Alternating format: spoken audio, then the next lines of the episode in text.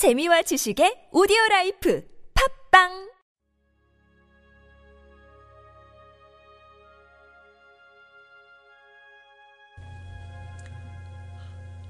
하나님은 나의 주님이십니다. 사명에 충성하십시오. 사도행전 20장 24절 말씀. 내가 달려갈 길과 주 예수께 받은 사명, 곧 하나님의 은혜의 복음을 증언하는 일을 마치려 하면은 나의 생명조차 조금도 귀한 것으로 여기지 아니하노라. 희락이란 내가 창조되고 거듭난 목적을 온전히 이루는 것이지 어떤 일을 성공적으로 이루어낸다는 것을 의미하지 않습니다.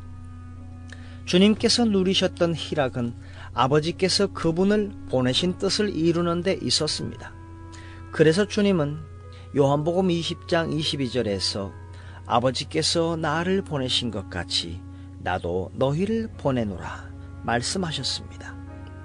주님으로부터 받은 사명이 있습니까? 그렇다면 그 사명에 충성해야 합니다. 그리고 그 사명을 이루는 것만을 위해 나의 생명을 소중히 여겨야 합니다.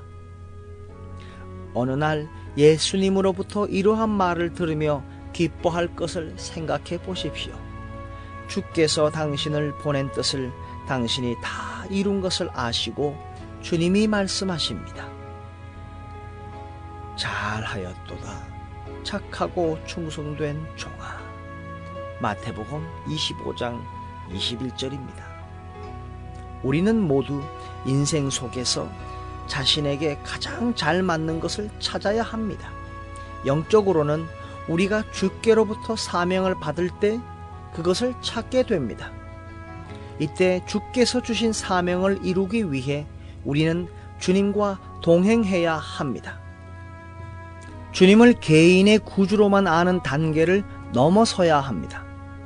우리도 주님께서 바울에 관해 그가 내 이름을 위하여 얼마나 고난을 받아야 할 것을 내가 그에게 보이리라.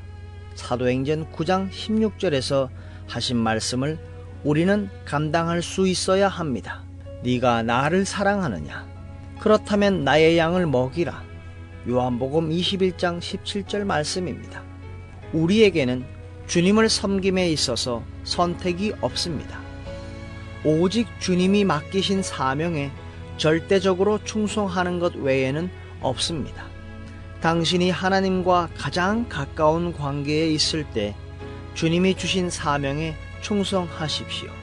만일 주 예수님께로부터 사명을 받았다면 당신은 더 이상의 소명이 필요하지 않습니다. 이제는 오직 사명을 이룰 기회가 필요한 것입니다. 이후로 당신에게는 주님과 진정한 친분이 있었을 때 받은 그 사역에 충성하는 것이 주님의 부르심입니다. 이 말은 당신만을 위해 구별된 섬김이 따로 확보되어 있다는 뜻이 아니라 당신에게 주어진 사명을 확인한 이후에는 그 사명과 무관한 다른 섬김의 요구를 무시해야 한다는 뜻입니다. 사명에 충성하십시오.